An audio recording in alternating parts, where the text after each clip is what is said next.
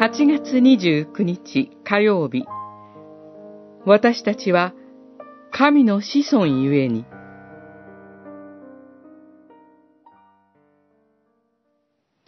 私たちは神の子孫なのですから、神である方を人間の技や考えで作った金、銀、石などの像と同じものと考えてはなりません。使徒言行録17章29節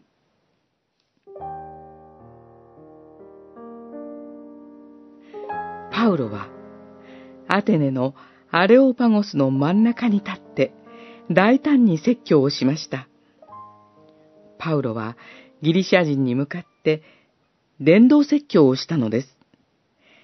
ギリシアの人たちの信仰心が熱いことを認めて、彼らを尊敬するという目線で説教をしていきます。彼らの宗教は多神教と呼べるものでした。そこでは、ゼウスという神もあれば、まだ名前もついていない神々もあり、彼らはそういうものを拝んでいました。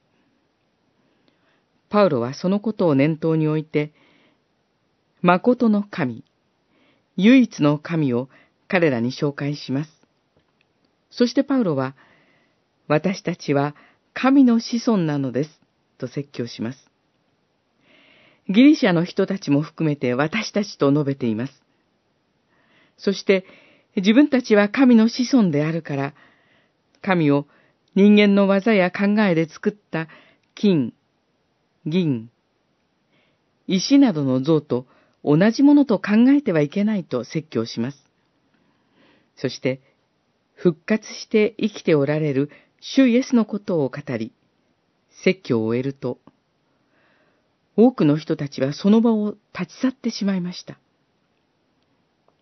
パウロの説教を信じなかったのです。私たちはこの説教を信じます。生きておられる主イエスに希望を置く私たちは